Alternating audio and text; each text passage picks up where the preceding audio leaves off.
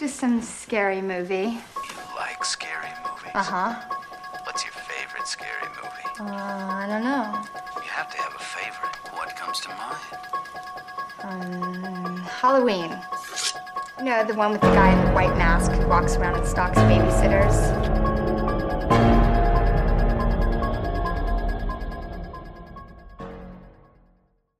Hi, I'm Shah, I'm Ollie. and we are creeping it in the family. Episode seven. All right. Sorry, I nearly said episode six. it was then, like but- you were racing in to get there. Then you were No. episode seven. Episode seven, The Shining, The Shining. the classic. What are your honest opinions? I re- so Honest opinions. yeah, I am. I'm good. Right. Give me a minute. Because I know, I know it's. I know it's because it's a classic. I feel like yeah, you can't. You good. feel like you're treading on eggshells. But Nightmare, No, no, Nightmare on no. Elm Street, shit. There, I said it. It's average. It's all right. it's not shit. Take it. So it's all. No, it's not shit. That's incorrect. It's it's all right. That's incorrect. That's But I won't. I won't be watching it again. No, and I probably won't watch The Shining again. I so me and Oliver watched it in two parts because we're a pair of fanners and we work a full day, and then we're absolutely knackered. So stop it. What? I right. So he's now writing while I was in the middle of my speech and I was watching him. He's just written ums. So it's a ums counter. so Um, just so Um, just so we can go straight to him. But yeah, so The Shining. Yeah. So I. I, so we watched this in two halves, and we stopped the first half just in the first bar scene where he's, he Yeah. gets off back off the wagon and starts drinking again. And I really liked it up to then. I, I thought it was really entertaining and I was enjoying the build up because I like a slow build up in a film. But the second half just lost it a little bit for me. I don't know whether it would have changed my mind if we'd have watched it all in one go. Yeah. But the second half, it was just. I don't know. I, it just lost a little bit for me, and I had a lot of questions, and I didn't. I didn't enjoy the ending. I it wasn't my favourite, See. but I enjoy it. It was a good film. it's it's it's hard to it's hard to go with because it's it is building up to something and nothing really that dramatic happens um there's only one death in the film Yeah. which is what's it what Dick. dick, yeah and that's uh, I think it's good that there's a there's a death in there, but you'd expect the thing is for it to be a horror, you expect it to be a lot of not necessarily gore, but a lot of uh, blood. I Um, mean, there was a lot of blood, There was a lot but just blood. not from a person. yeah, kills. Uh, but that that don't necessarily make a good horror. But I think that's what comes to mind when you mention the word horror. I really didn't want Dick to die. No, we. I like. uh, I really liked his character. In fact, he was probably my favourite character. And see, then- I, I like Wendy. I think. Oh, Wendy see, I think really Wendy should have well. copped it. She did my head in. Actually, kill the creepy kid. Chop Yeah. off, chop off, chop off his finger. He did a good job at being creepy. To be fair, though, it was. well, it I've got a lot more about him a little bit later on, but yeah, he was he was good. The little kid was good, but if you just chopped off his finger, would he would he still be the Shining? Maybe he That's holds it all in his finger. Mm. Anyway. So we start off with a film, uh, driving to the hotel. And, Yeah. And you instantly get this feeling of isolation, like they're in the middle of nowhere, like the the shots are panned very far out and it shows that there's nothing around, it's very wooded. And I think that's the whole idea of the film. It, it's once it, you feel when we were speaking about when we was watching the film and saying about how it's making us feel and about how how anxious we feel and how, how much the sense of building it's because like subconsciously you know there's no one around to help whatever goes wrong whatever starts happening normally in horrors the police can be called or do you know what i mean or they can mm. make a getaway But there's the no way them, yeah the there's there's no way for them to get away Yeah, I mean, I really enjoyed the opening credits, and I'm not one usually a fan of the credits. I really liked that it was it was very simple, but it was effective, and it said it did build the scene of there's no way out of this. Like Yeah. this this car driving up to these mountains, that's pretty much all you've got, and it look I wouldn't want to drive it even when he was driving for the interview. So never No. mind in a snowstorm. So what did he say it was like three and some hours away Yeah. from where he lived yeah, so he's miles away well we might not know that's the closest civilization but you, you know it's in the middle of nowhere yeah, and in a snowstorm. why did they say what was the reason they said they built the hotel it, it no there, there was it wasn't a ski resort because you couldn't get access to it during 'Cause it the, was the that snowy bad. months because And skis back when it was built, um, winter activities weren't really a thing. Like winter sports weren't a Yeah. thing. So it was just there for. It's there. pretty It's there as kind of a luxury hotel, not one you'd pass in. Like you won't go stay in it because you're going somewhere. You go Yeah. to stay particularly in that hotel. And the guy said it was really good for scenery, and Jack Yeah. Nicholson agreed. So there's an interview with Jack Nicholson's character, also called Jack, and then I got really freaked out because Danny is called Danny in real life as well. Is it? So I was like, are they all named after I wonder if they, col- they- correlate, co- correlate correlate? with the book. I wonder if that's characters' names in the book. Yeah, I don't know. It'd be interesting because the book is completely different. Yeah, I, I did read up to it, and it and it did mention that it doesn't portray what the book portrays, No. but obviously it has its completely own take on it. So Jack is being interviewed to look after the Overlook Hotel. It's gorgeous. I mean, it's it's outdated now, but it it was beautifully luxurious and it was really nice. Uh, they warn him about it being isolated, but Jack says he doesn't mind because he's just starting a writing project, and so five months of peace and quiet is exactly what Yeah. he needs. He's not phased by it, and he also mentions the idea that there's it's going to be nice to have this family around him, and it'll it just be a really nice setup for the winter months. They also then, you know, just pull out the bug. Oh yeah, have you heard about the little incident that happened? Yeah, No, no, not not a little resident haunting or anything like that. No, just a man, just murdered his family. Went a bit insane up here. chopped but, them up into little bits was a description, wasn't it? Yep, and he. Jack's not really phased by this. He's sort of like, yeah, it's fine. My wife's really into ghosts and stuff anyway. If you went for a job, say you um, uh, say you went for a new teaching job at a different school far Mhm. away, and there was a there was a case of a murder in the school, um, would that change your mind about it? I think it would unnerve me. If I really like the school, I don't think it would affect me. But in the back of my mind, you know, I work at a really lovely school. I really enjoy it, and but e- even then, even in the evenings, especially in the winter evenings, because I get in in the dark and I leave in the dark. Uh, it gets dark at about four o'clock in the winter winter, Mm. and so even just being there in the dark unsettles me. And I know there's nothing sinister in there. See, I, I don't think it would bother me if I went to work at a place. Um, obviously, where I work, people have people have had accidents and passed, but that's that's that's not due to Yeah. like murder or anything. It's not. It wasn't a deliberate. Was yeah, but I, I think even even if the case was, um, I went to go work somewhere and there was a murder or there was a you know some an event that it, it wouldn't creep me out enough to well to be it, it I think it'd intrigue me more than it would scare me off because I, I don't I don't believe that something's like it's all make believe like The Shining like how it happened twice because it happened with the old caretaker and then him. I'm I'm not Grady, I believe. Grady, yeah. is that his name? so I don't think it would put me off. Okay, so if returning the question, you've just said it's it won't put you off. If you were to do so, for instance, if they were going to bring back, is it Newsham Hospital that you and Shah went to in Liverpool? Uh, something like that, yeah. So if you if they were bringing it back, knowing what you know now and being through the experience, and they said, "Oh, we need some electrical engineers to do the electrical work," would would you take that job if it paid well? Not be in the location, as in not having to drive to yeah, I Liverpool get, I get what you're saying. but in a in an ideal would world, you yeah. would you take the job? I think in my in my line of work, yes, because there'd be no.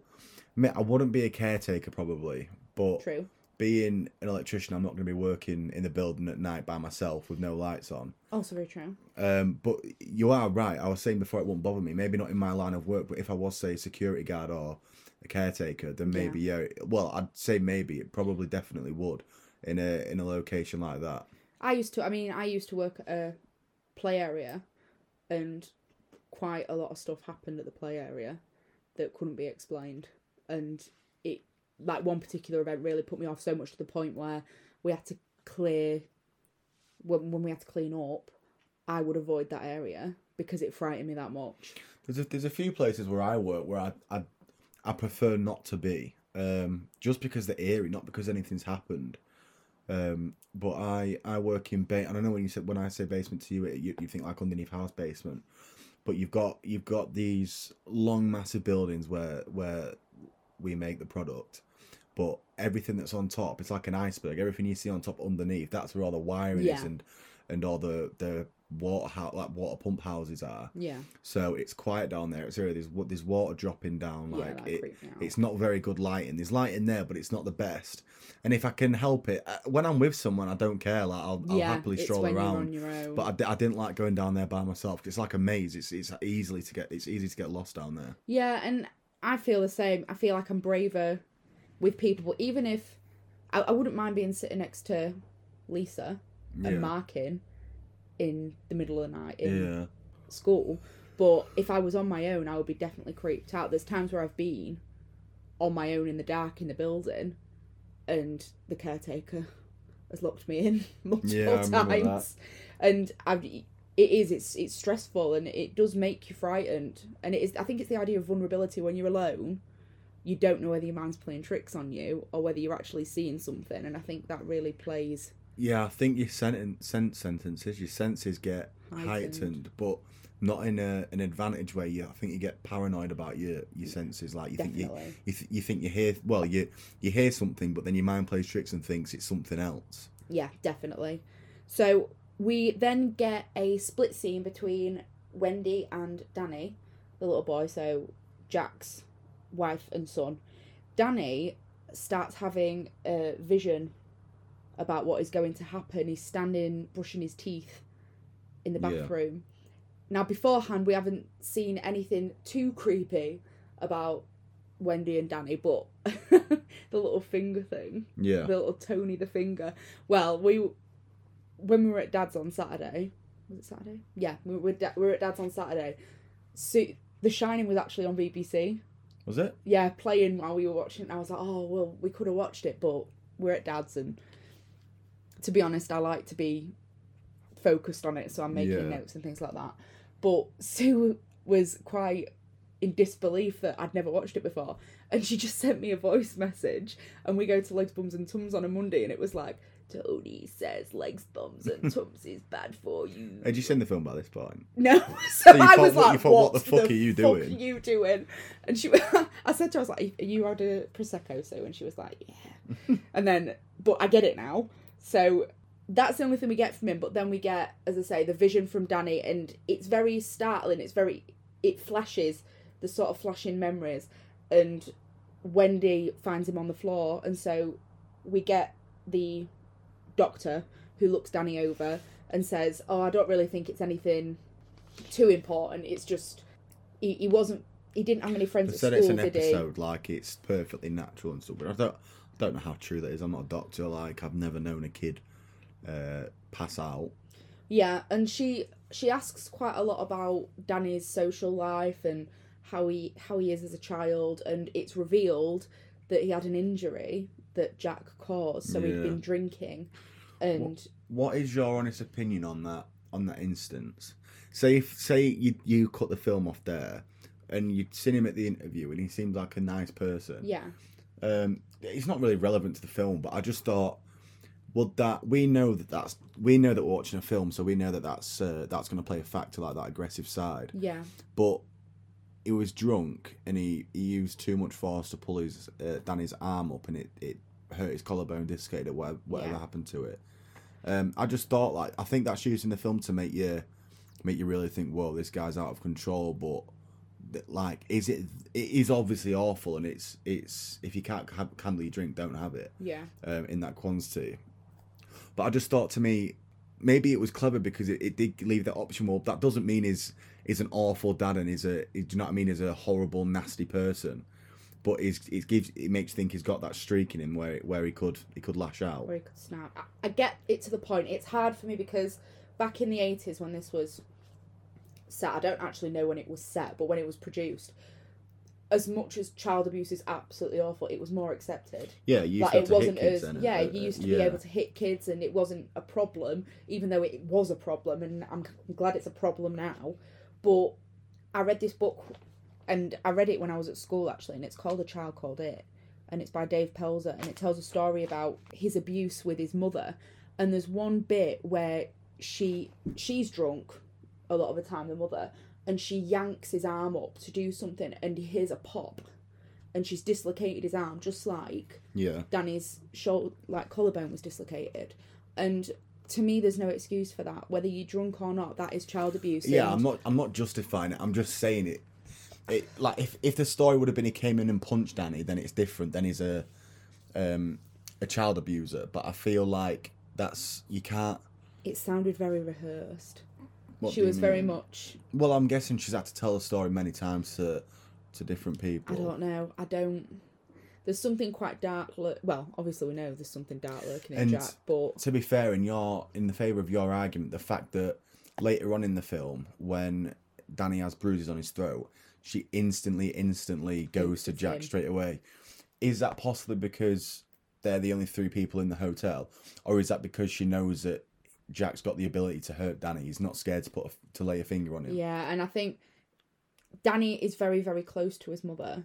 Like Danny's very close to Wendy, but um, Danny's not. Damn it, Danny's not very close to Jack. Yeah. And so I think, and the thing is as well, with the injuries, I remember learning about this in psychology at college. And after a traumatic event or to repress child abuse, children conjure up imaginary friends.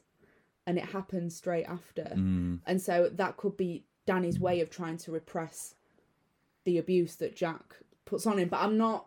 It, you know, it's a big what if, and we Yeah, don't you we get- don't know enough. You get you get what I'm saying. Like it's it like Jack's actually quite a likable character. He is. The I really liked him when I film. saw him. And when he when you when I found out about that, it was kind of like oh, like it wasn't like a oh, he's a, he's a secret monster, but it was kind of like oh, that's a bit bit bit concerning. And the doctor found it concerning as well. And the Yeah. way that Wendy just sort of like brushed over, like, oh yeah, it was an accident.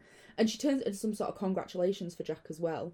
She's like, oh yeah, and he yeah, hasn't drank. five months off. yeah, off he's five drink. months clean, so we're really proud of him, and something good came from it. And it's like, yeah, well, but your son had his collarbone dislocated by his father. Like, that's not right. Yeah, And so I, I didn't like that at all. And it did put me off the character of Jack a little bit. But I love Jack Nicholson, so it's quite easy to he forget. fucking sells that character he is so, so, well. good. His his facial features just seem to work in those types of roles, like the Joker, just a just a psychopath. Yeah, see, I look at him and automatically think Joker. Yeah. And that won't ever change because I've been a really big fan of Tim Burton's Batman film where he did play the Joker.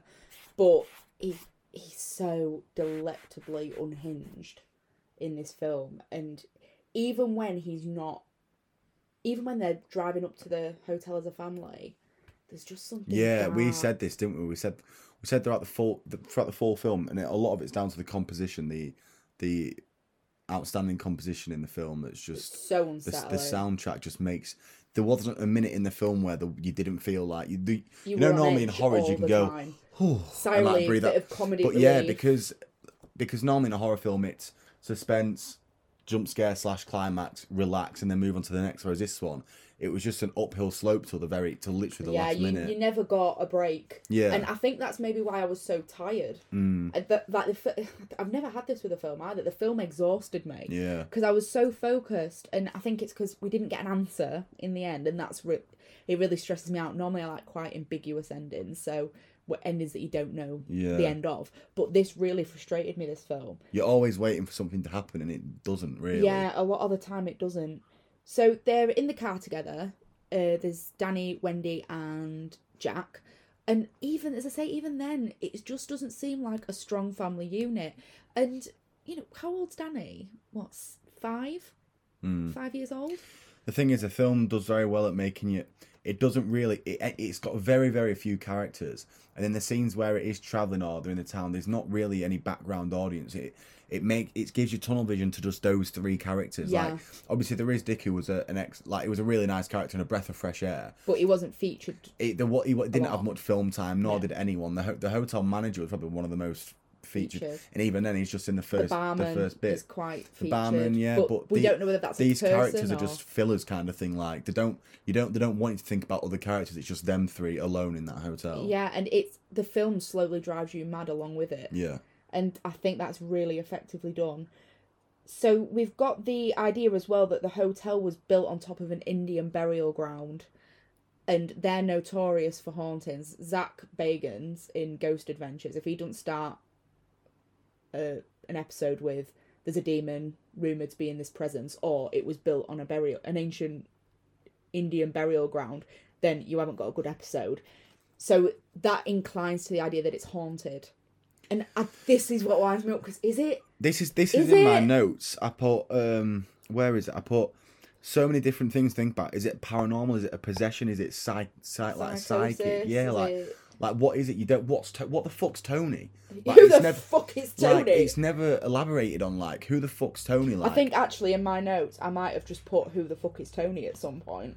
because he's he played like it's like at the start of the film he, make, he makes you think oh he's gonna have a big part to play, then he doesn't, and then towards the end of the film he comes back into play, and Danny in the end just ends up snapping out of it and running around this maze. Like what happened? Because Danny had gone at one point, didn't he? It was just Tony. Like when his mum was um when his mum was speaking, it was just. Tony He was like, "Oh, Danny's He'd gone. Danny's gone now." Yeah. So when did Danny come back, or when did Tony And leave? yeah, and who it what was Tony supposed to do?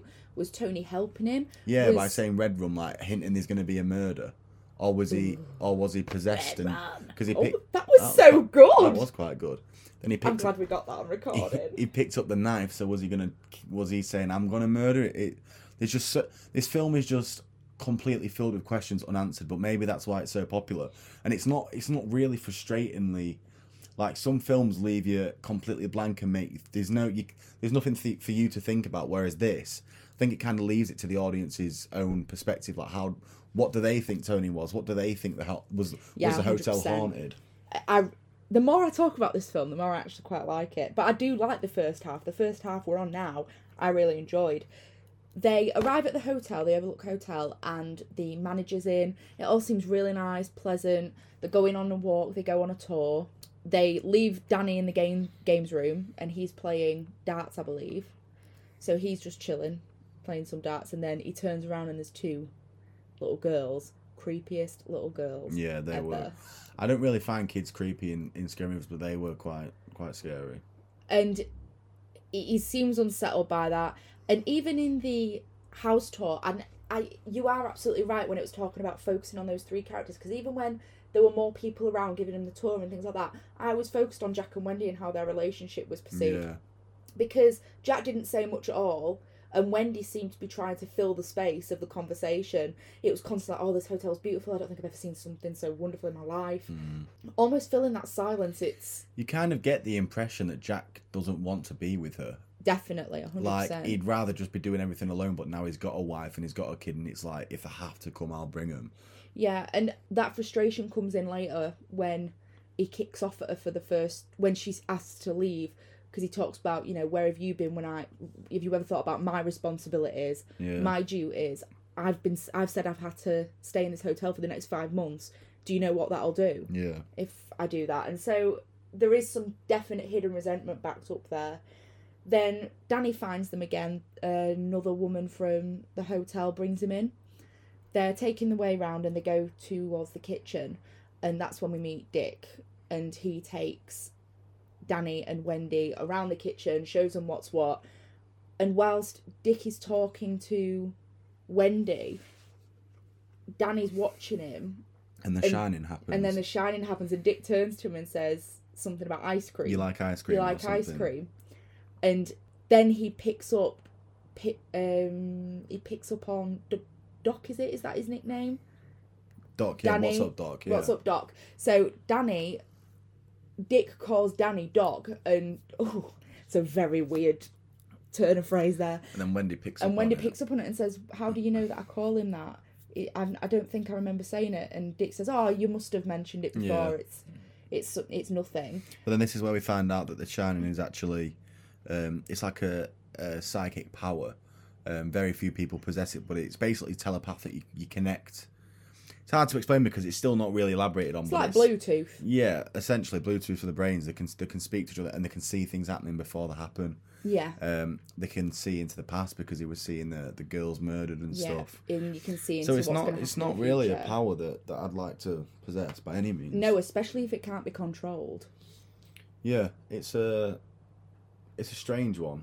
I I wouldn't want to to be able to. But also, in my opinion anyway, it might not be something for certain, but I believe that Dick has more control over it.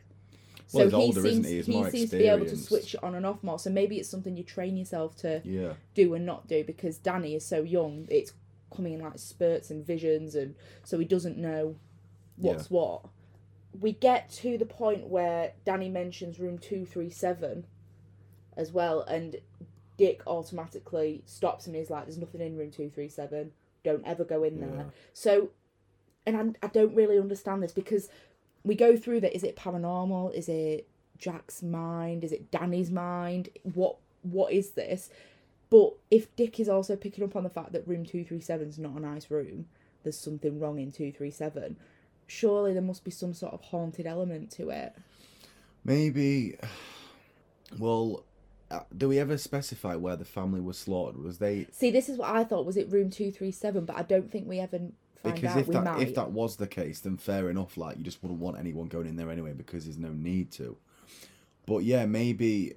Well, maybe as as possessing the power of the shining as well, he knew that that that things happened in that room. Um, because the room, the room when we see into it, it still looks like guests stay in it. It doesn't look Yeah. old and abandoned. It still looks well maintained, Fresh. and yeah. So maybe him knowing that the Danny will be able to see what he sees is saying, "Don't you go into that room." Because it doesn't it doesn't look abandoned and it doesn't it looks like it still be used. Yeah, that's a good point. So then we travel to one month later, and these time frames really messed with my head a little bit, and it I think that's what they're intended for.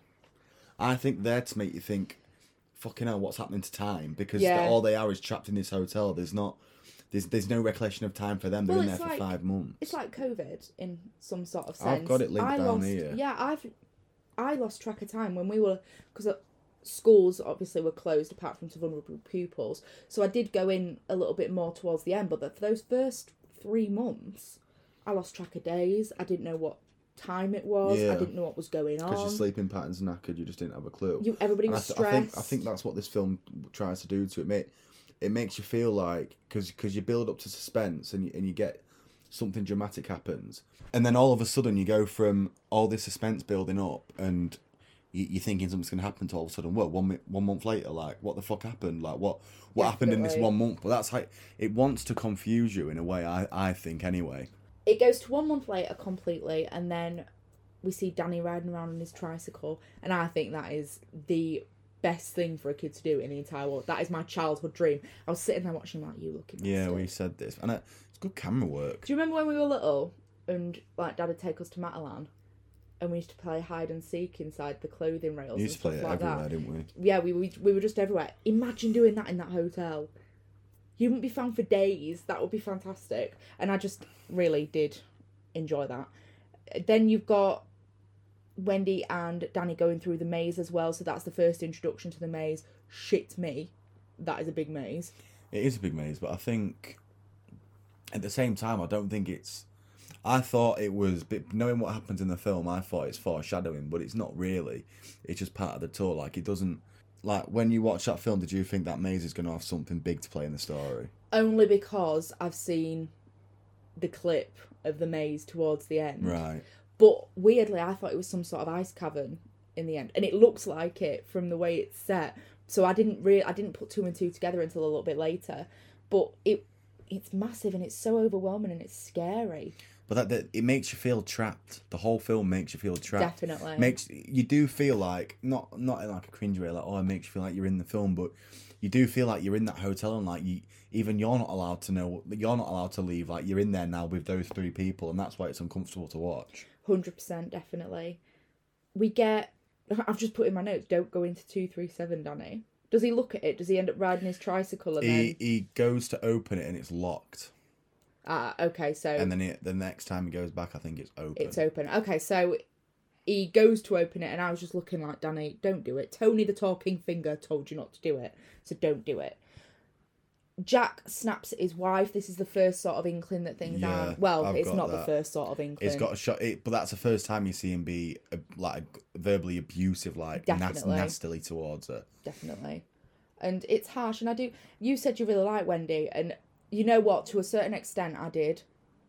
I I like it because I've I've it might have been on a dead meat video or some some video, but they did it. what's what's the director Stanley Kubrick. Stanley he he was I I've heard that in behind the scenes he was so particular with his shots like he made the uh, what's do you know Wendy's actor actress No, I don't know. he is. made a retake like shots after shots after shots even though it he, he might everyone else might think yeah that's perfect he'd be like no I keep running it and it used to drive her insane like she cried several times during filming because she just thought like what am I doing wrong? And he used to don't want to get this this cross, but I think he used to actually be quite nasty towards her, saying you're not. He was, yeah. That's and- one of my behind the scenes. But I think that shows in a she looks stressed when she's acting, but she's in a Definitely. stre- she's in a stressed environment, so it works well in the film. It does. I think that's why I like take a liking to her. Yeah, I, I do quite like her in a way, and I I think she pulls through for me at the end. The problem is I've only seen before I'd actually watched the whole film. I'd only seen select clips, and obviously the clip that everybody's seen the most is the "Here's Yeah. Johnny," and then her standing there screaming and holding a knife, and I'm a bit like, "Hun, just just drive it through him." But now you've seen the now you've seen now the I've film, seen the film and how she's you- been mentally broken down. and it's a husband and a, and a, a son's dad. yeah, Like you, I respect that. I Yeah, get that. like, and I think credit to her, she's not. She doesn't make stupid decisions. Like when she goes down to confront him, she takes a bat and she whacks him with it. She does. and she locks him in a pantry. Like she, she does everything right as a, as a final girl, so to speak. Yeah, not really. she does, But she don't make stupid decisions. She don't. Do you know what I mean? She does No. everything by the book as not as a normal person would. Yeah, I agree. She she's she's all right. So we get to Thursday and Jack is losing it and it is so bloody uncomfortable. The worst thing and no matter what he's done in the whole film, the most uncomfortable thing I saw in it all was just him staring. Mm. When he'd just stand there and stare and you could just see the madness in his eyes. And Jack Nicholson, you know, I he's rumoured to be a bit of a player in the act the old acting world, but he's amazing in this role. Did he get an award for this? I couldn't tell you. he should have got best actor for something because he was He se- he sells the role. I think if you put there's a uh, like it's easy to say now because he he was um, chosen for that role, but if someone else had played it, you think they couldn't Yeah. have done a good as job as uh, because he does it so well in the sense it's. It, it, the the film's what two two hours and something long. It's a Yeah. long film is when there's no, film. there's not really that much that happens in it, but his acting alone keeps you in it because you see him progressively, slowly and slowly getting more and more psychotic. And I think for an actor to be able to to be able to do that, to make a film that long, uh, not boring, and, and you still be hooked on it, it, it takes a good performance. Yeah. So I watched Joker recently because Which Joker? Fe- Joaquin Phoenix. Joaquin.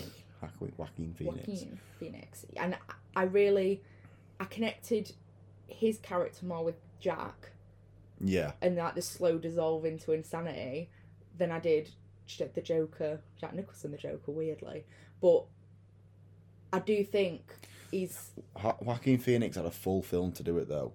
It, it wasn't a Batman film where the main character's Batman and Yeah. Joker's a side character like a villain, whereas a Joker had a full. The film It was, was not. It's not about being yeah. a villain. It was about his his journey into being a into side, madness. being a but it was it really was fantastic and I, I as much as I don't it's definitely not in my top 10 horrors it's probably not even in my top 20 but the acting was Mm. superb and the story is superb and I can respect that so then we've got the radio uh, talk with the police station and the police like reminds Wendy you know just keep keep the radio on it's best to keep the radio on now and that that made me feel a little bit uneasy. And I know it's because the weather's going to get so bad that it can't.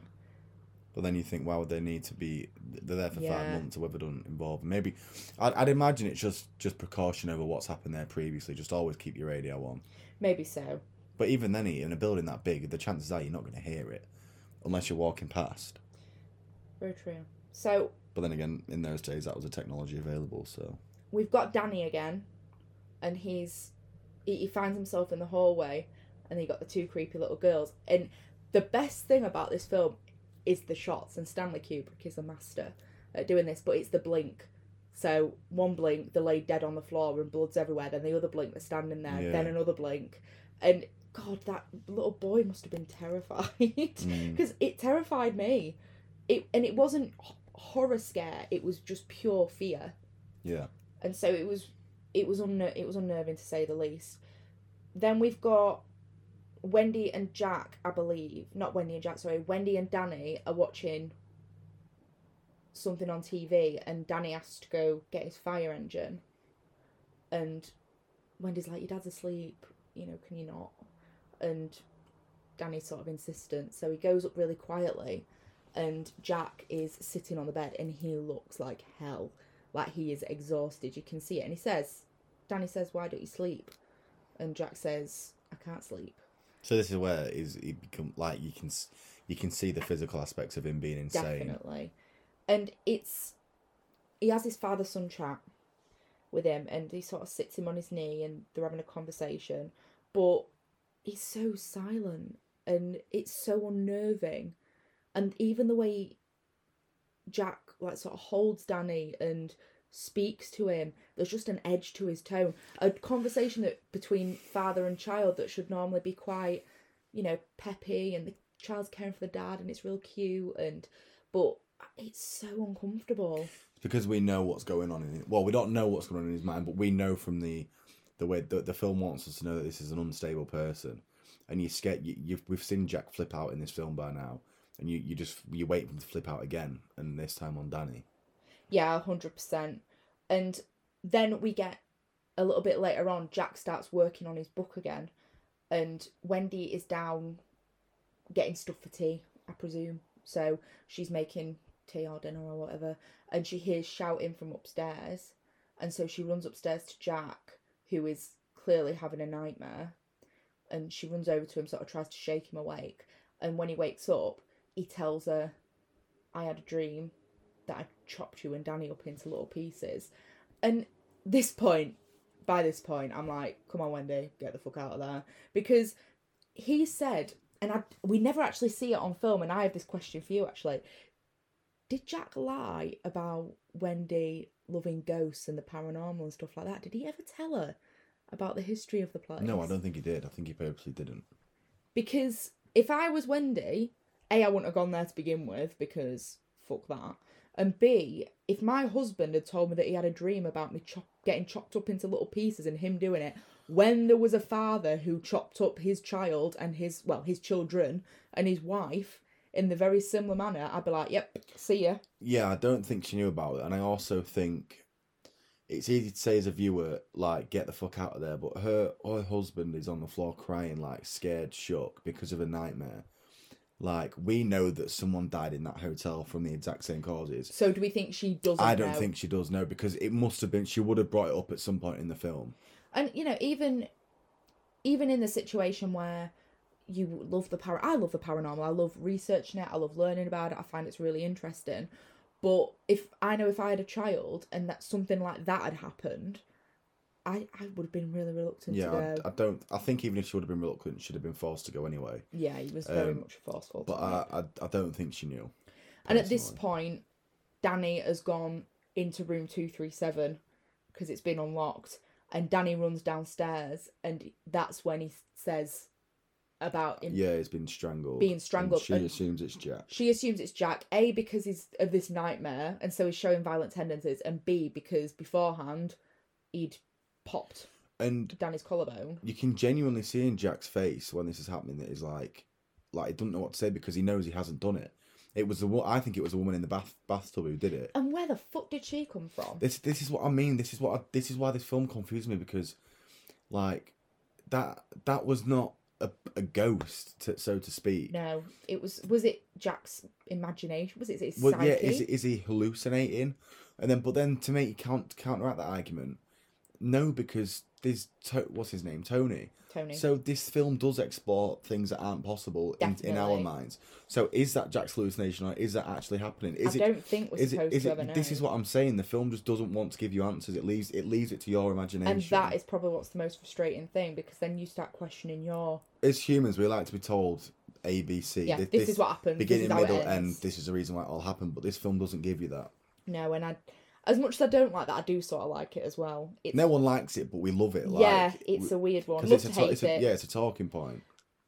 then jack so before the bathroom scene even takes place jack goes to the golden room which is where like all the ball was and suddenly it's filled with people no it's not it's not filled with people yet is Just it the bar. the first one it's just the bar And thi- this is where I this is where I originally started questioning um, about uh, possibly being another. I say dimension that makes it sound very uh, very over the top, but the the, the line that gives it to me is I don't actually I don't know if it's this one or the next bar scene when he goes, "Your money's no good here." That was the same as me. That's as in, when I as in started doing saying it. money doesn't matter in this world. Do you know what I mean? Money doesn't matter in this this dimension. May I add as well, Jack didn't have any money on him the first time he went. Yeah. But then he suddenly had money. But then I said, well, I didn't say to anybody because I like to keep it for the podcast. But I thought, is his money no good there because the fact he's having realistic physical money in his hand, that it's crossing reality with the paranormal and or Possibly. reality with the psyche and But the this is why this film's a masterpiece because we don't know. Yeah, it's not really explored. But it's not explored and it frustrates you because you want to know, but it's not explored in a way where you kind of like, well, go on then. Like, why? We don't need to know. Like, we can think of it ourselves. Yeah, definitely. So Jack is now off the wagon. He had his bur- bourbon. Is that what we call it? Bourbon. Bourbon on the rocks. Bourbon on the rocks. And does he? Does he have the bourbon? No, it's not. There's no alcohol in the hotel. Just, no. Uh, Which this makes is what I which mean. makes you think I'm it's a like, hallucination, What it's the fuck got is to going be. on? And he ends up having a conversation with the barman. I really liked the barman. I Yeah. thought it was pretty cool. And they're just having a conversation about everything. And I quite like this bit because it it does give another side to Jack that I don't think I've seen before. And it was the idea that he, he's he gets really upset about the fact Wendy's accused him, and he's like, "I did it once." He was like, "I didn't mean to. I was drunk, and I wouldn't touch him. I love him." And if up until that point nothing ever happened again, then maybe she should have given him the benefit of the doubt and asked him. I can understand both sides. I can understand why she'd instantly assume it was him, but I don't understand him being like, "You didn't even give me a chance to to get my side of the story." Yeah, and I do think if so, if it's a genuine haunting slash other dimension, then it's the bar and it's the ballroom and stuff like that. But if it's his, if it's hallucinatory, hallucinatory, whatever it is, if it's hallucinating, is that Jack speaking to his own conscience? Because his own conscience has refused to let go Yeah, of what he's done. That was, I just I hope that shat my pants. I hope that was a firework. I just wonder if you can hear that on the podcast. I bet you can. A firework just went off outside. Made me jump a little I bit. know I jumped a little bit. I, and I, I do feel quite sorry for Jack at this point because he didn't do it. No, but we don't know if he did it or not, actually. I don't think he did. I think the woman because we've seen that the woman in the bath can be physical. Like Jack's actually touching it. Yeah, disgusting scene. Absolutely. Um, absolutely gopping. Jack's physically touching her, uh, so I believe that she would have the capability to strangle him. Um, and whether or not the house did that on uh, the house, the hotel did that on purpose to make Wendy believe it's Jack. But then at the same time, it's like It breaks a bridge between Wendy and Jack as well because Jack's finally got something genuinely right to be mad about towards Wendy Yeah. because she automatically blames him. But he doesn't because when Wendy gives him the out of being, oh, there's someone that strangled him, he's like, don't be so fucking stupid. Whereas, if Don't be so fucking stupid. that's not his exact words, but that's essentially what he's saying. Whereas you, you'd think Jack must know it wasn't Wendy that would do it, and he knows it's not him that did it. So who did it? Somebody's got to have done it. So yeah, you make him think, well, I'll go check right away, but she has to kind of persuade him to go check it. Yeah, definitely. And then we've got Dick, who is shining. So he's doing his vision thing. So he's sort of seeing what's happening. And he He's he, working through Danny, isn't he? he comes on a mission to, and Yeah. I put I note this down. He's Dick to the rescue. so determined to get there. He's spending Super Dick. sending cash, flights, traveling through all this snow. He's ready. He, he can sense something bad's about I to love happen. him. He's like one of the. He's he's one of the nicest guys ever.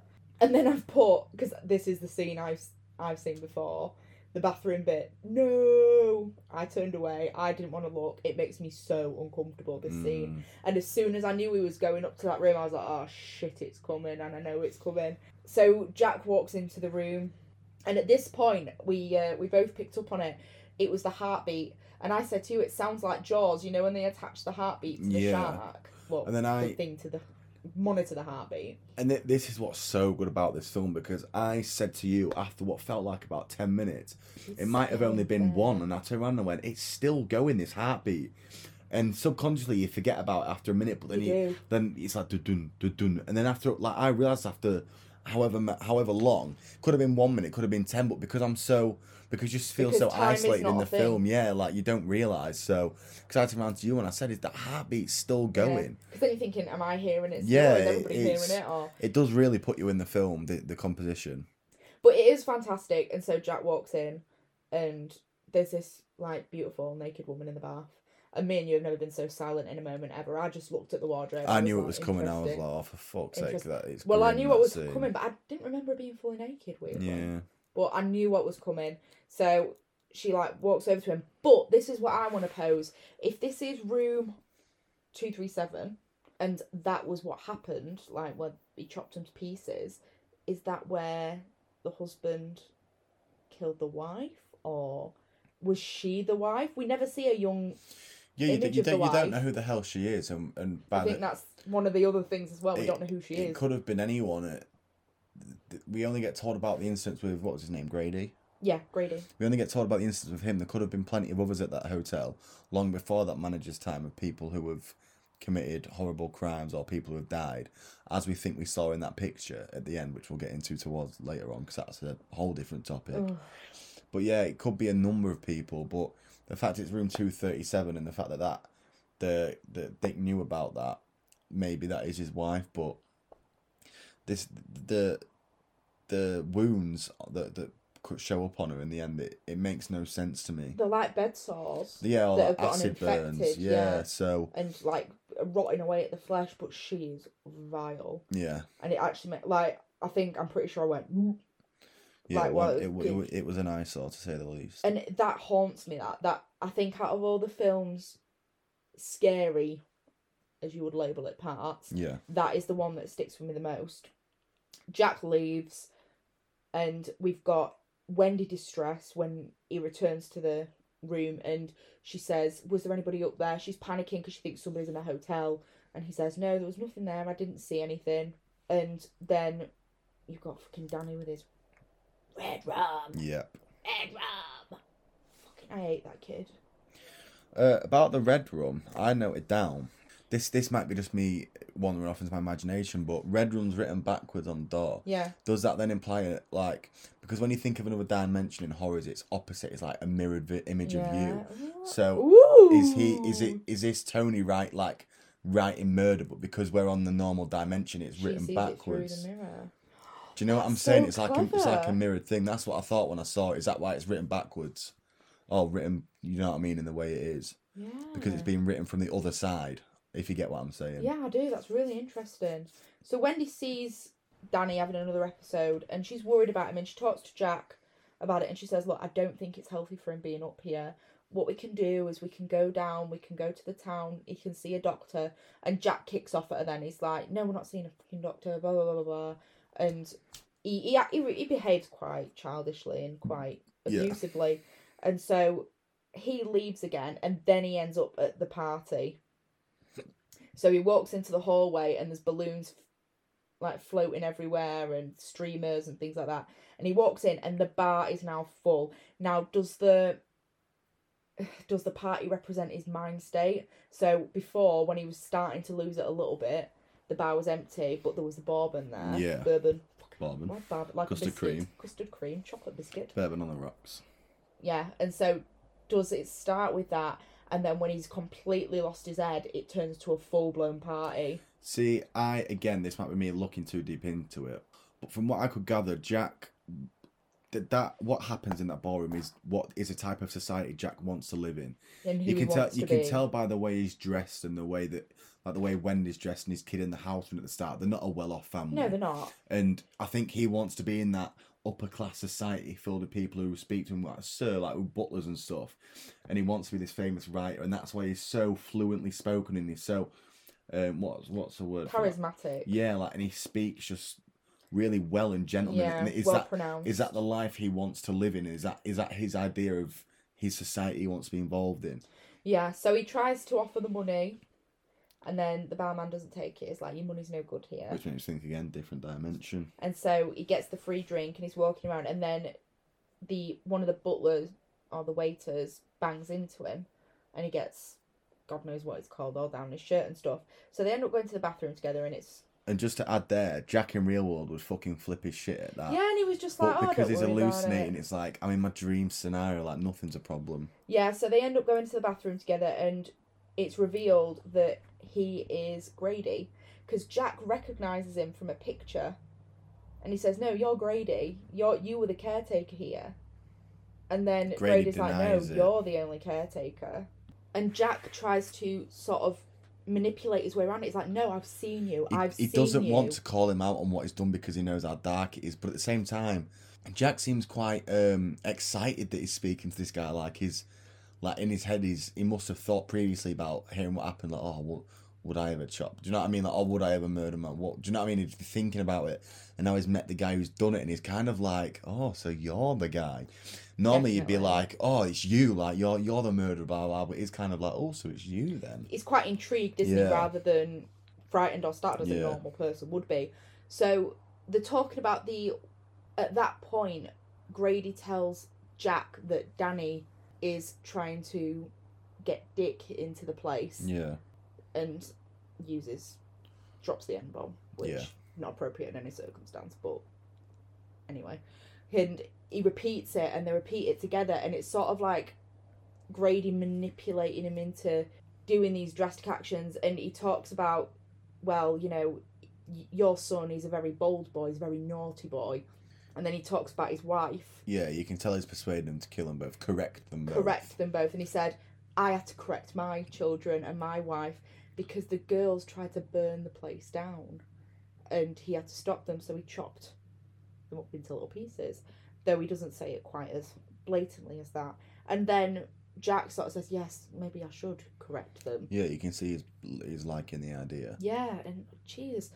I feel like if if Jack could have like walked away from Danny and Wendy even before all this happened and just started his life again, he would have done. I don't see any apart from apart from the bit with Danny when he was talking to the barman about him because he was saying I love him. And that was like a real breakthrough, and then it was just suddenly clouded over. So I don't know. I think it's a hotel that does this to him. The hotel drives into it. Everyone, well, not everyone. That's that's putting everyone under the same blanket, but a lot of a lot of married people, I'd imagine, with families and that, do have times where they think you just they get the doing made in the the wife and kids or the husband and kids. Yeah, Um, but like Jack at the bar scene, ultimately you love him to bits. Do you know what I mean? yeah, definitely. And so at this point, it cuts back after Grady's managed to convince Jack to correct his wife and child, and Tony has completely possessed Danny, and he's like, he says Danny's not like, here anymore. Daddy's not here, Mrs. Torrance. And like it goes through that, and it's oh god, it's so unnerving. That kid is a fucking freak. He's so cute though at the same time. he plays his it little, off His well. little cute bowl cut. Bless him. So yeah, Wendy, Wendy then this is where she goes to speak to Jack Yeah, she grabs the because she wants to have a chat bat. about leaving, and she knows that Jack's not going to like the idea. Yeah, So fair play to have taken a baseball bat.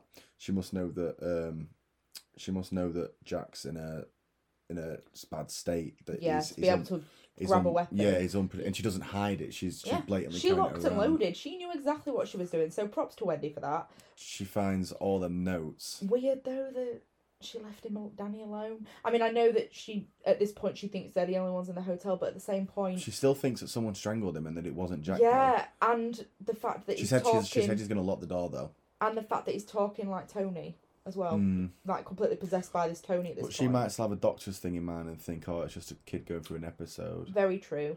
So She finds all them letters, which creep me she, out. it was well, they're not letters; it's his manuscript. Well, yeah, it's his any of these thousands upon all thousands of work pages. and no play makes Jack a dull boy. That that just makes you think, oh fucking hell. like, yeah, my toe, it, my toes have just curled now, and they curled when I saw it. And then Jack's watching her look at yeah, everything, and he's like, "Do you like it?" And I believe before that, yeah, I, I'm pretty sure that before that, yes, definitely. Just and it's important to mention the after Jack goes to talk to Grady in the bathroom, he also takes the plugs out of the radio. yeah, and then as he, well. we don't see it, but he also goes and fucks up the cat. Is it Yeah, called I think he takes the spark cat plug out. So Check me out. Spark plug. I know what I'm talking about. So was about. it a diesel engine or a petrol engine? I'm gonna go diesel. Petrol. That's what I said. Diesels don't have spark plugs. I said it. Diesel's just like petrol, but with a Well, I'm editing this episode, so you said diesel. if you was ep- if you was editing it, it could say you, you could you could edit. Look, I I didn't change it so that you said I enjoy BJ, so you you can't fuck me over now. But anyway, this this starts off the the long, drawn out chase scene. Yeah, Uh, definitely. it has its pauses, but it, this is what eventually starts it because he is approaching on the stairs. He's he's his acting then it's fucking Yeah. horrible. Like it's unreal acting, but he's like, I'm not gonna hurt you. I'm not gonna hurt you, and he's like, I'm gonna kill you. It's no, like, he says, "I'm just gonna bash both your brains oh in." god, it's like fucking hell. Like you just feel like Christ is gonna is gonna hurt him. And then she absolutely cracks him one with a baseball bat. And yeah, even the acting at this point, just the way his eyes roll back and he Mm. falls downstairs, and when she's dragging him, it- it's the way he's acting, and it, it's super. Jack, how Jack Nicholson did not win Best Actor for this one, he must have done. we'll have a look after. Yeah, we're gonna have to have a look after because he was insanely good. Locks him in the pantry. Yeah, Very smart. very smart. Only one way out, and she says, "I'm gonna go get help. I'm she's gonna get me doing and Danny." well. Yeah, She said she's gonna bring a doctor. So even at this point, you said earlier um, about when he had a dream about her. you'd be out that- of there. but she he's, She he's blatantly admitted to bashing his head in, yeah, and she's locked him in and said, "I'm gonna I'm gonna get you help." I'm gonna get you a doctor. So she even at this point, she still cares for him and still loves him. But regardless, you know, even I mean, it was eighties. It was a different time. Whether it was set in the eighties or not, I don't know. Because then the picture at the end said nineteen twenty one. So was it the Mm. twenties? I'm not entirely sure. However, if my like in modern times now, and I don't have a child, so it's easy for me to say, and I don't have a husband, so it's easy for me to say. But I know that if I had a child and my husband popped his collarbone out, there wouldn't be a relationship. Yeah. Like if if somebody laid a hand on my child, whether it's the dad or not, they'd be out of there. But she made that decision, and as I say, it was divorce wasn't still widely known in the eighties, so No. it was very much you know you stayed with you stayed by your man, and so I can ignore that so much. So he's unconscious. She locks him into the pantry, and you know what I really appreciated, and it's something Scream doesn't do. It's something Nightmare on Elm Street doesn't do. Halloween, Jack's hurt. This is what shows you he's a very human person Yeah. when he wakes up, he's, he doesn't like jump up and then bang on the door. He's like he's holding his head. He's in pain. When you see him stand up, he's sort of limping to the door. And throughout that chase scene, he's limping, so he's injured, which which makes it even scary because he's a very real person. So we've got Jack actually hurt, and he's trying to like convince Wendy to let him out, and it's the way he splits between personalities. So it's like Wendy, get open the fucking door, and then he hears her and he hears a whimper, and he's like, okay, she's she's breaking a little bit. And he's like, Wendy, I'm really sorry, I didn't mm. mean it. I'm, you know, we'll Mm. still go together. still manipulative. Yeah, and she. Well, then the way. Sorry, carry on. Because No, I no, was, no. I was going to go on to Sure. something else. And yeah, so I'm going a she goes ahead. and checks the tank that's not a tank. She just tries to get out, but and she, she, she can't, get out. And this, the, what I was going to say now, because this is when Jack escapes. It's so. th- This film, it, it's it's like a roller coaster. Like it's like, oh right, it's paranormal. Oh wait, no, it's not. Oh wait, it's a hallucination. Oh wait, no, it's not because He did Gra- get out Grady opens himself. that door. he Grady did not get out there himself. Grady opens that door for him because he says you're failing. Like I thought you wanted to, and he, he spurs him on more to like, no, I'm gonna do this, and that's when he goes out with the axe. Yeah, But yeah, the, the, it can't be hallucination. to Open that because, door because he got out. He didn't open the door himself. No, he, he couldn't unlock it from inside. hundred percent. And then it, this is what I don't really understand either. This weirds me out a bit. But Wendy's managed to have a little nap Mm. in the midst of this absolute terror. Not that there's much she can do, but Yeah. she she assumes that Jack's locked up. But at this point, you know, if you've cracked somebody over the head with a baseball bat, they could be hemorrhaging in there. She maybe is, was trying to wait till morning because she can walk up the mountain. you can see she's waiting for the something, weather to break, isn't she? So the storm's not so bad. But you know, if even when you're asleep, if you're scared, like you've got a heightened sense of what's going on, and there's fucking Danny walking around like Red Rob, Red Rob. You're really playing on that impression because you did. Yeah, I know. I'm trying to do it as much as I can because you did a really good job of What? um, Mr. of Loomis in Halloween. Did I? Yeah, you're like, Lonnie, Oh yeah, yeah, yeah, yeah. get your ass out of Fair enough. You can have the now." shining then. Yeah, just let me have this one, alright? I'm not. Gonna be, I won't do it again, but I just need. No, you can. I. I just noticed that you, Just like whenever you get it, as- it's a performer in you. You had to get it in there. Might just teach on my lessons tomorrow in that voice and then come home crying because I'm in agony. That must have real. To be fair, actually, as well, that must have really fucked with that kid's yeah, voice because it's it not. hurts to It's not an easy thing that voice to put on. But anyway, after he's you know grabbed the knife and when he's gliding it down, so I've I've not seen this scene fully until now, but I assumed that he cut his finger with the knife and then wrote it because he was like putting his finger down the blade It's of the knife and it's like it? he thinks against it, and so he's like, "Oh no, actually." And he grabs the lipstick and writes "red rum." And at this point, you're like, "Thick bastard, can't even get the letters right." it was so. I was like, you'd be straight on that I would. check. I was like, I'd be getting that red lipstick Yeah. out and circling that wrong. But she wakes up, and the first thing she sees is the mirror because she's holding Danny when she sees him with a knife. She grabs hold of him and like hugs him, and then she looks directly at the mirror, and it says spells murder. Mm, And that is really clever. That theory about a it being different- from the other dimension. And I can promise you that's not. I haven't read that anywhere. That's just No, the that's way right. I no, it's interpreted it's it. really clever. I like it. And Danny is panicking, and at this point, everything just fucking goes shitstorm. So, little knock on the door, then bang with an axe, and so It's a big chase scene. Jack is starting to come through the door. The panicking, you know, Wendy's got the protective mother in her out, so she manages to get Danny out. Out, and yeah. luckily, because of the snowstorm, it's sort of like a flurried slide Yeah. down to the bottom from the window, but she can't get out. So she she takes a brunt of it. She's ready. To, she's She's ready. prepared to Either die for him to or fight kill him. for a die. Uh, fight fight or die. Yeah. Kill or be killed. And this, I don't know. This scene was just, it was an odd one. So he he cracks open the first door, and then he gets to the bathroom, and then he's like, "Eh, "Little pig, little pig, let me come in."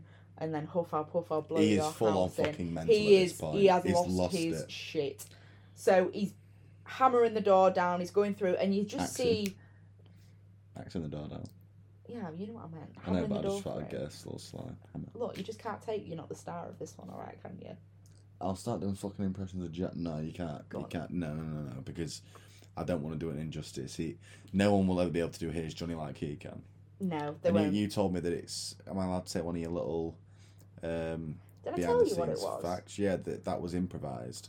Oh yeah, it was improvised, So but it, wasn't was scripted. actually it was Jack Nicholson had got it from a TV presenter at the time who was a famous TV presenter, and it was like, "Here's Johnny," and that's where Ah, it came from. But that adds to the craziness of it. Like, I, like if I'd have known that before, well, now that I know that now, I think that's even cleverer because it's just that's something a mental person will do. Like he's just well, a firework.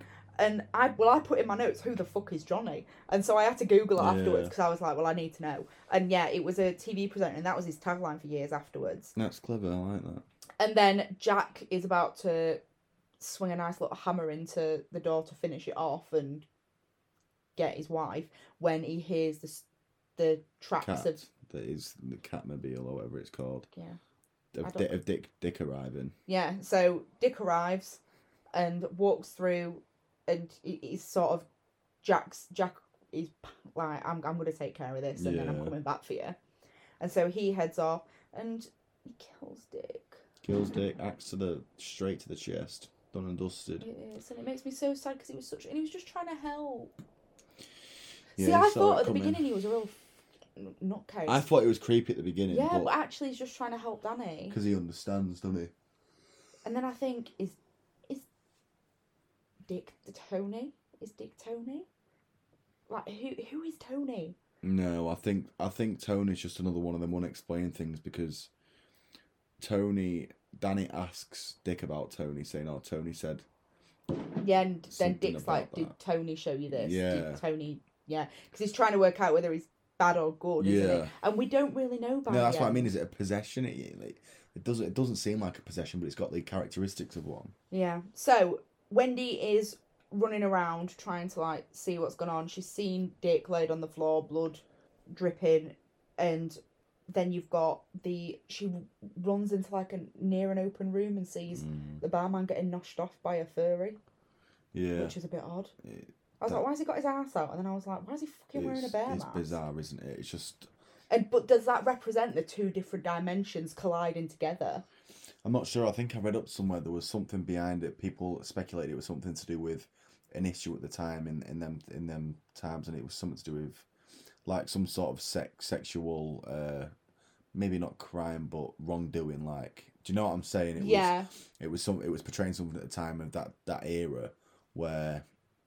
I'm not saying it was, but for example, sex trafficking, like those type of things, where the, the Yeah, I know you what know you mean. that that I'm not saying it was that, but it was some. It was people speculate that it was to highlight that, but again, it's one of them things which is kind of like, what the fuck, like what's happening? yeah, so it's So she starts seeing things now around the Yeah. house, and so it splits around in that hotel. Sorry, Yeah, I know what you mean. So it splits in. Be- Fireworks going Rude. off, celebrating episode seven. God, thank you, thank you. We've been doing this for seven weeks. No, because we do Oh, episodes two times a week. Yeah, I was gonna say, it's been like hell. Four. Yeah. This is the fourth week. Anyway, so then we've got the chasing through the snow scene, chasing through the maze, and you sort of split between Wendy and Danny's perspective and Jack's perspective here. Mm. And that elevator scene with all the blood was incredible. Like that was so effective. And the way it just came in slow motion as well was Yeah, the camera work in this film, even in the maze, the maze section, it, it was. It, It just makes you feel like part of the film, like when you're riding behind Danny on his little little car thing, when you're being chased through the maze, like the, the angle, it's like the camera's you and you're going around this maze. I just think I, I do wonder why like were they as cold was it cold in there? Like was it was it like in real I know that sounds really stupid, but was it like winter real life cold or was it was it done deliberately or was it staged or I'm not was it sure. Yeah, I, I they did a very good job if it was staged because you could picture them absolutely freezing. And you know, Danny's running through the maze, bless him, and is absolutely terrified, Outsmarts Jack, but outsmarts Jack. gets and rid of his footprints, Jack. which Jack was following. Yeah, and Jack gets lost in the maze, which could be a metaphor for him losing his, getting Mm. lost in his own head. Yeah. And then the the the grand reveal as it goes through, and this is what I like because it's a horror but doesn't glorify over the thirst for wanting to see a kill or wanting to see someone's end. He's just drops down to rest and then he's frozen to death in the morning. I- I agree at a certain point, but then I disagree because actually, I, I feel like we do see his suffering quite a lot. We can see his heart stopping. Like, you can see he's clutching his chest Yeah, and he's but- making the noises. But you, I mean, you don't physically see him like freezing over, but I, I do think it's quite a suff. It's very painful to watch, and you Mhm. you physically see him become nonsensical. So he's he's so cold body's shutting down. that his yeah. body's shutting down, and then yeah, the next morning when he wakes up, he's frozen to the ground. I suppose I mean in the sense he's no like screaming or like Yeah, like ah, I'm I'm dying. Do you know what I mean? Yeah. Like, that type of thing. That just you think oh like he sits down and I don't think he's gonna die yet, and then all of a sudden he's just dead yeah, in the and then morning. the morning is frozen. I think it does look ridiculous. And the- But maybe that is reflective of his madness, mm, which is equally as good. So we've got the final scene that we don't hear anything else from Wendy or Danny. that's it done. That's it done. And the final scene with Jack is so haunting. His dead body, uh, frozen to death. But then you get the picture, and then you're like, what the fuck? Yeah, which I've seen. th- There's people, there's fan theories about it, about whether it was. Um, some people speculate it was something to do with like once you once you die in the hotel grounds, you are part of the hotel, and that picture was taken See, this is what I well thought. before. And then there, were, there was other theories, but there's nothing. I thought there was. I, I looked for an ending explained, and there just is no explanation to it. No, no, nothing set in stone that's ex, ex, ex- like it doesn't. The writers or the like, there's nothing said after in like extra footage about what the ending meant.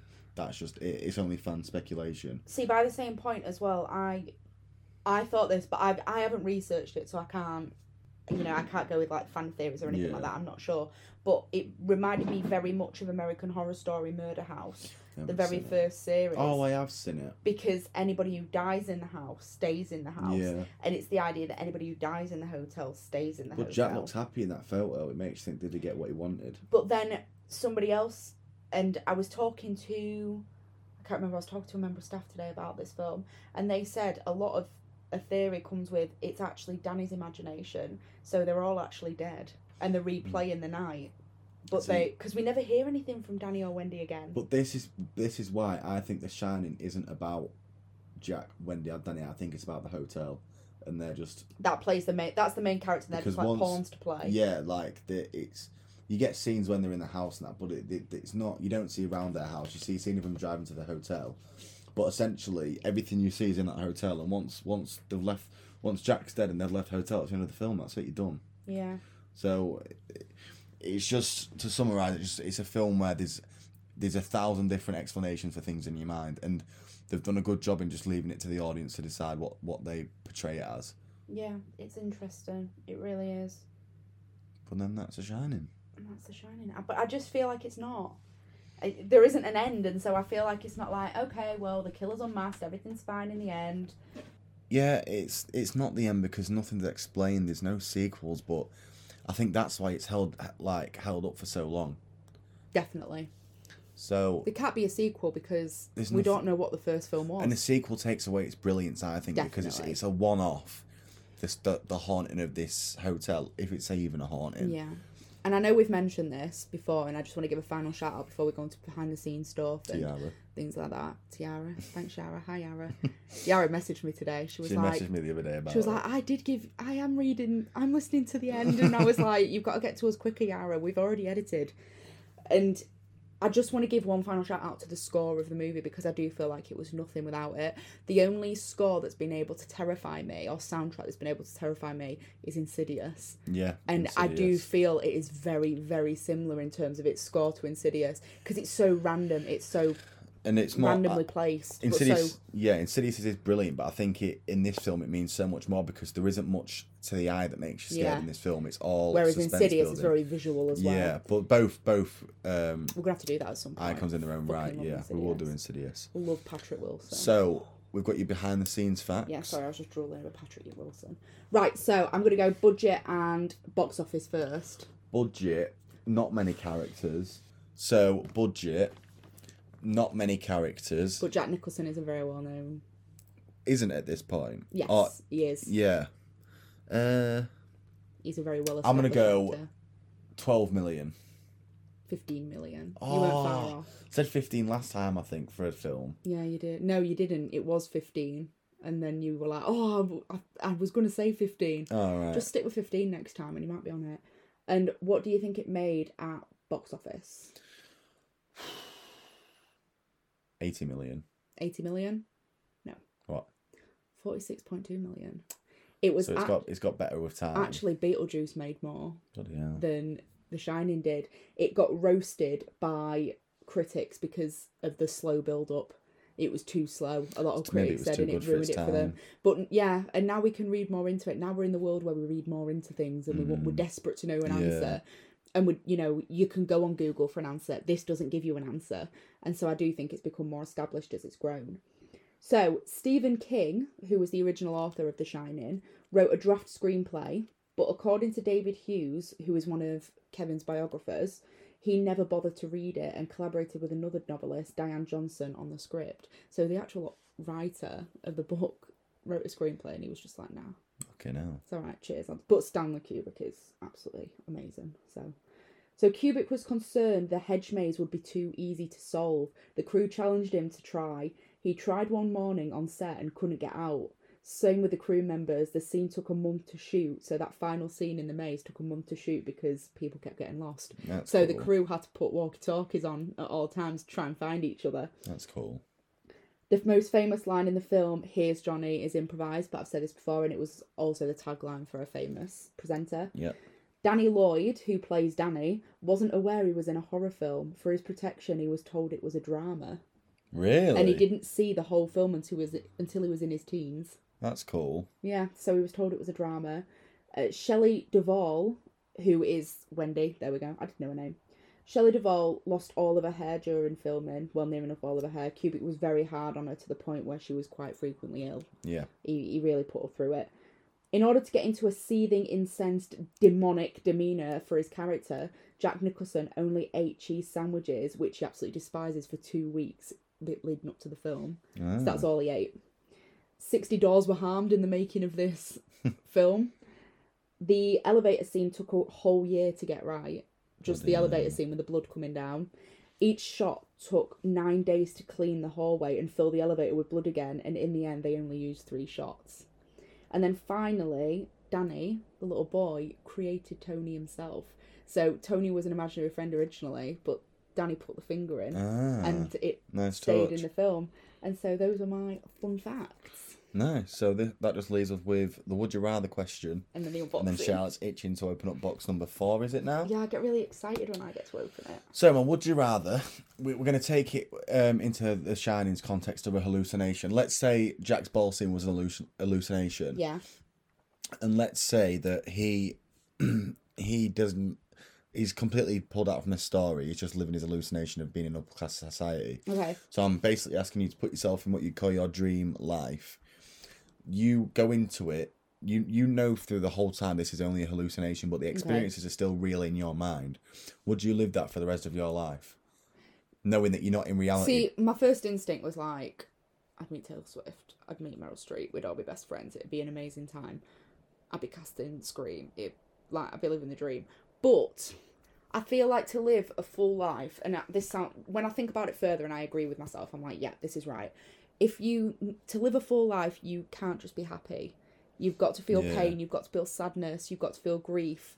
You've got to have human connections with real people, or else it's no life at all. And I do think you miss sadness and you miss pain, yeah, and it it just makes you less of a person. So no, I'm gonna go with I wouldn't. fair enough. What about you? Uh, I'd say no as well. I just feel like if the question was, you would like, would you live a constant hallucination, but you're not aware that you're hallucinating? Then yes, because as far as I'm aware, it's real life. Yeah, But I'd know that I probably know that there's still like the the reality of it is these people I know will still be having their daily struggles and yeah. what why should I be dreaming my own dream life even though I'm kind of living it? And also, could you change your mind? Because if you change your mind, you might not be the same again. Mm. Because it'd be like, well, my life's not perfect. Like, Yeah. it, your life would always a perfect life needs its ups and downs. Uh, Yeah. ups and downs. Ups, ups and downs. Ups and downs. Lonnie, get your ass off house. So So it's time. It's time. So I have box number four open. I don't like looking inside it because I don't want to ruin the surprise. it It's we are Pennywise. watching the. original remake. Or the This is the remake. This Right, is that's fair Alexander enough. Skarsgård's it. Never watched either, so I've watched both, unfortunately, because yeah, I'm looking forward to it. I've never watched it. because clowns terrify me. I'm So- wondering what that's on his arm. Show What- me. What is on his head? What do you mean? What's well, on it's his on head? his head. What is he holding? It's a bear. Well, it's nothing to do with a bear in the film. We'll find out. Well, I know. I don't know. Maybe it's just to lure kids. I don't know. Yeah, maybe. So tune in next week for that. Yeah, we'll be watching it. And also, this Thursday, coming up, we have got Oliver's episode as well. Yes, we have. Have you decided what you're going to do yet? No, I've, I've got a few in mind. I was going to do a horror quiz. Ooh, that'd be good. I was That'd gonna. I was going. I was trying to find a scenario one where online where you say you hear a strange noise. Do Oh, you A, this or. C? But then there's not long enough. No. Um, and they're all. It's either like you hear a strange no- noise outside. Would you leave immediately and call the police, or run outside and try and find what it is? And it's like for fuck's sake, show a bit of. Initiative. Give, give us a bit more you context. should make your yeah. own. I said this, but I worked it out with Sharon. It'd take a long time because you've got to explore every option. It'd take ages. Yeah, that'd be So cool. yeah, look forward to that. Yeah, that'd be interesting. Yara, hope you're looking forward to it. Yara, get your buzzer ready. So yeah, I hope you've enjoyed. And we have been creeping it in the family. See you soon.